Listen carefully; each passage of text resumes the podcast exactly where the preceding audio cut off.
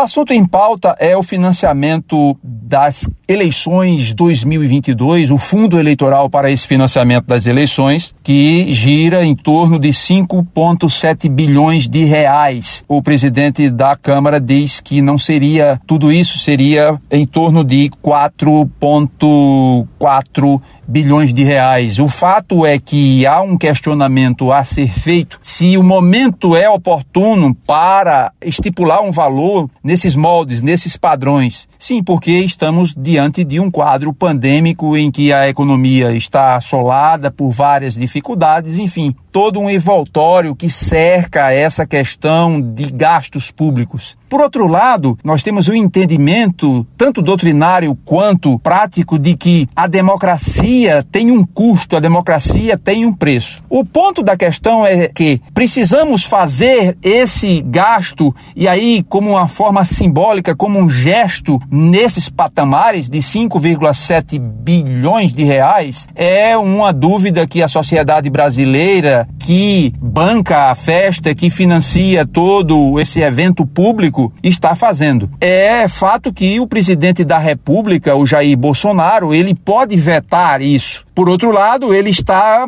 de certa forma, meio que refém por conta da pressão parlamentar em deixar esse patamar nos moldes que aí estão. É realmente um drama, é uma incógnita que o presidente da República vive para vetar ou não a conta desse valor. Por outro lado, ainda é de se indagar se esse financiamento, o custo desse financiamento é necessário para coibir o chamado famoso Caixa 2. É uma reflexão que a sociedade precisa fazer, a sociedade tem que participar para ver como vai acabar essa situação.